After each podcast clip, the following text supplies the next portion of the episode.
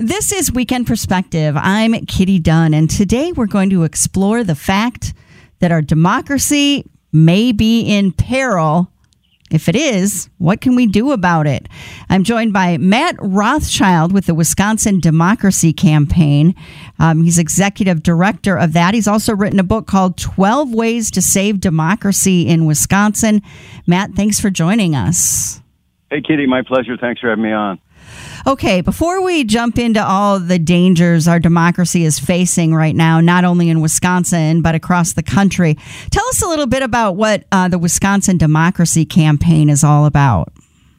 Sure, we've been around since 1995. We track and expose the money in Wisconsin politics, the big money and the dark money. You can track who's giving what uh, to any candidate running for office, for statewide office in Wisconsin at our website, WIS dc.org, and then we advocate for a full range of pro democracy reforms. Like, what kind of reforms are you advocating for? So, campaign finance reform has been a longstanding demand of ours, overturning the Citizens United decision of the U.S. Supreme Court back in 2010 that said corporations can spend as much money as they want, and super rich people can spend as much money as they want in their super PACs to tell us who to vote for. We think we should overturn that decision and amend the Constitution to say, actually, you know what?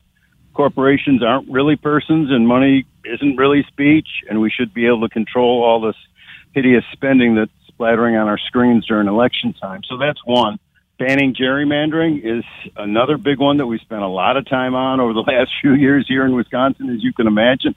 Uh, and then, you know, there are other ones as well, like making voting easier, not harder we see how Republicans are trying to make voting so much more difficult, erecting one barrier after another on our way to the voting booth here in Wisconsin and across the country for that matter.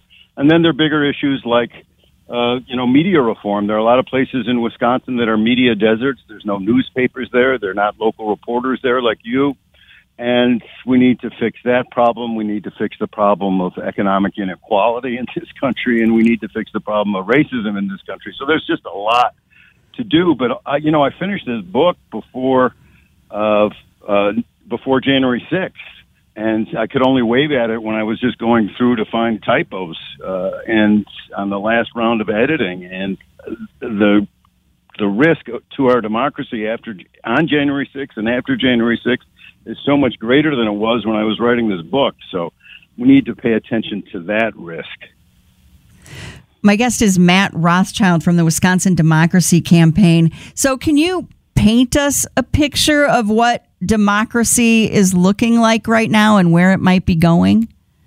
It's going downhill fast, frankly. Uh, I've never been so worried about the health of our democracy than I am right now. We have all the systemic problems that uh, are facing our democracy, like money in politics, economic inequality, gerrymandering, racism. But we have this new phenomenon here that Donald Trump uh, helped uh, bring onto the stage, and this is the anti-democracy movement. There is a full-fledged anti-democracy movement in Wisconsin and across this country, and we need to examine that. Part of that is just a Trump cult. People think Donald Trump. Millions and millions of Americans still think Donald Trump is the greatest thing since the SOS pad.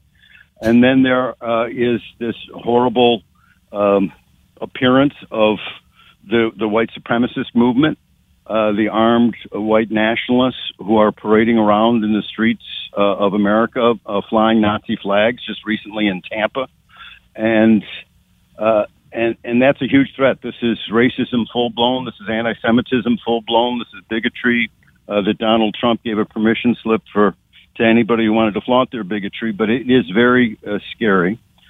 And then uh, there's irrationalism. There's a level of irrationalism in this country that I uh, that I can't remember uh, seeing at this high level. I mean, so many people are just thinking two plus two is five about the November 2020 elections, about COVID, and then there's the crazy QAnon phenomenon. So it's hard to have a functioning democracy with that level of irrationalism. And then you've got the Republican Party at the leadership level, not all Republicans by any stretch of the imagination, but the leadership of the Republican Party nationally is thrown in with the Trump cult and is apologizing uh, or covering up for January 6th. I mean, when the head of the Republican National Committee calls January 6th legitimate political protest, that's three of the most obscene words I've ever heard in political dialogue. Uh, in our country. Uh, legitimate political discourse, the wounding of more than 100 police officers, spearing them with American flags. I mean, come on now.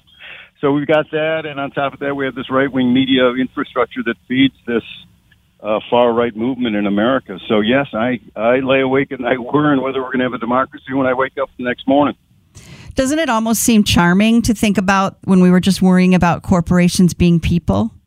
I mean, yeah, I mean, uh, it is just a different level, a qualitatively different level of threat that we're facing now. Not the long term things that have been corroding the foundations of our democracy for decades, in fact, from the birth of the nation, but uh, this new uh, anti-democracy movement isn't content to watch democracy corrode and erode. It wants to explode the foundations of our democracy with dynamite, uh, and we saw that on January 6th. Why do people want our democracy gone? Don't most people at least say they think democracy is a good thing? Why is it that democracy is somehow the enemy of the people? That doesn't even make sense. Well, some people pay lip service to democracy. Uh, even Republican leaders who are uh, trying to undermine democracy, even Donald Trump in his speeches where he said he wasn't going to honor the results of the election, paid lip service to democracy. But the white nationalist movement does not pay lip service to democracy. They go around wearing T-shirts saying Pinochet did nothing wrong. This was the dictator in Chile who killed tens of thousands of people and tortured tens of thousands more. Uh, they go around wearing T-shirts that said six million wasn't enough, meaning not enough Jews died in the Holocaust. So there is this uh, armed group in this country who don't want democracy at all, and then there are those who pay lip service to democracy, but all they want is power. Or they've made a pact with the devil, the devil being Donald Trump, saying you can do whatever you want as long as we, the Republicans, get some conservative judges and justices and some tax breaks for our rich friends and our corporate donors. Uh, and that's, you know, the Mitch McConnells of this world. So it's a combination of factors, uh, but it's not a pretty combination. Okay, so the the picture is is a very dark picture. It's like there's no colors left in this picture almost. Um, is there a spot of light? I mean, for the people who who love our country and love democracy and like the system that the founding fathers came up with, what can be done to kind of bring light back to the United States of America? Well, I haven't given up hope uh, by any stretch of the imagination. I think, uh, you know, with a lot of uh, organizing and with a little bit of luck, we're going to survive this very frightening moment. Uh, what needs to be done, number one, is Donald Trump needs to be indicted. He needs to be indicted by Merrick Garland, the Attorney General of the United States, brought to trial, ideally convicted, and maybe that will uh, pierce uh, the bubble a little bit.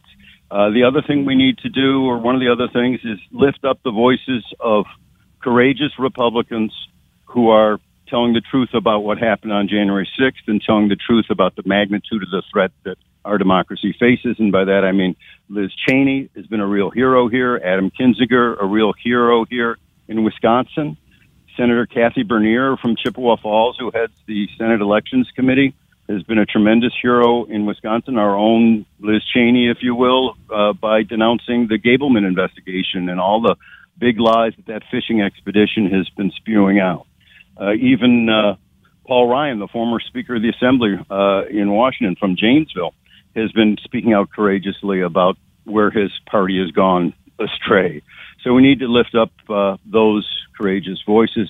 And I think people who are worried about our democracy need to talk to a couple people in their social circles, in our social circles, who, uh, you know, may have been flirting with this anti-democracy movement, may have voted in ways that we didn't like.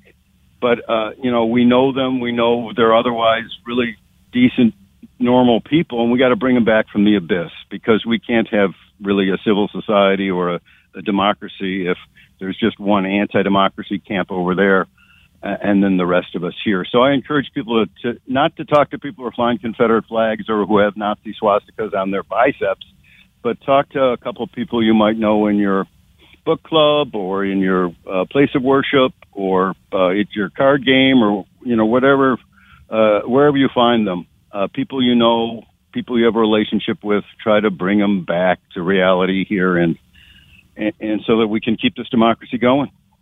It's not the easiest thing to do, I'm afraid. No, it's it's not a it's a long term project. It's not a one night conversation, and, and and don't converse, start the conversation by screaming and yelling at them and calling them names because that that doesn't get anything done. But we need places where we can have conversations with people who don't agree with us. That's very true. Talking with Matt Rothschild with the Wisconsin Democracy Campaign, also the author of the book 12 Ways to Save Democracy in Wisconsin.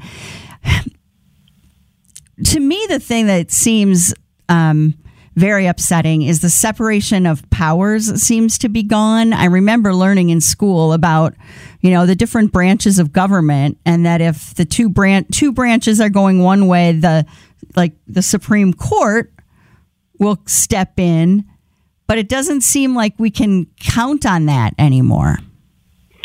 No, the idea that you have nonpartisan judges uh, and, and justices in this polarized age is nonsensical. Uh, the U.S. Supreme Court now has become captured by far right reactionaries who want to turn the clock back uh, before the 60s, before the New Deal, before the progressive era. Uh, and here in Wisconsin, there are at least three ultra reactionary justices uh, on the uh, Wisconsin Supreme Court who were perfectly willing to throw out tens of thousands of ballots that citizens voted under the direction of the uh, election officials in the state. So uh, that check from at least uh, the U.S. Supreme Court and the Wisconsin Supreme Court is not worth very much right now. so for me, I even think about the fact that, say, Donald Trump is indicted, can't the United States Supreme Court just throw it out? you know what I mean? Because it wants to? It doesn't it's seem possible. like precedent I mean, uh, is a thing that the courts even look at anymore. Right. Well, this this very right wing ideological uh, U.S. Supreme Court doesn't care about precedent. They told us that in the Dobbs case overturning Roe v. Wade. It was even too far, too fast for Chief Justice Roberts. So, um, I mean, it's possible that Trump could appeal and, and would appeal to the U.S. Supreme Court and win there, but certainly he needs to be tried. There's a mountain of evidence that he committed several crimes, several felonies. And you know, are we a nation of uh, uh, of laws, uh, not people, not men? You know, this is what we're taught in third grade and fifth grade and seventh grade in high school. Is it just a big joke, or is there going to be some accountability here? Okay, all right. So now we're feeling a little bit scared and depressed and defeated. What are like? What's something somebody can do today to start making a difference, other than just talking to someone that doesn't agree with you about this whole thing or doesn't understand it. Right. Well, I don't feel defeated. I just I just recognize the threats that we're facing, and I'm trying to fight them with a whole bunch of great people here in Wisconsin. The thing that gives me hope every day when I wake up is that I'm working with tremendous activists in the pro democracy nonprofit sector in Wisconsin every day. A lot of the folks are a lot younger than I am, and uh, they'll lead us forward on this and a lot of issues. But look, the uh, one thing that, that people who are concerned about our democracy should do is join an organization, League of Women Voters, Common Cause, Wisconsin Conser- Conservation uh, Voters, All in Wisconsin, uh, Lit, BLOC, Voces de la Frontera. There's just a whole bunch of great organizations working on this problem every day. Find an organization that you're comfortable with. Join the organization with a friend. It's much easier to do this work with a friend or two rather than uh, going it alone. Uh, and certainly, if you don't join an organization, it can seem really uh, lonely and an impossible task. But work with other people in, in this great nonprofit sector we have here in Wisconsin. And uh, yeah, with a little bit of luck, we'll win this thing. How can people find out more about the Wisconsin Democracy Campaign and your book?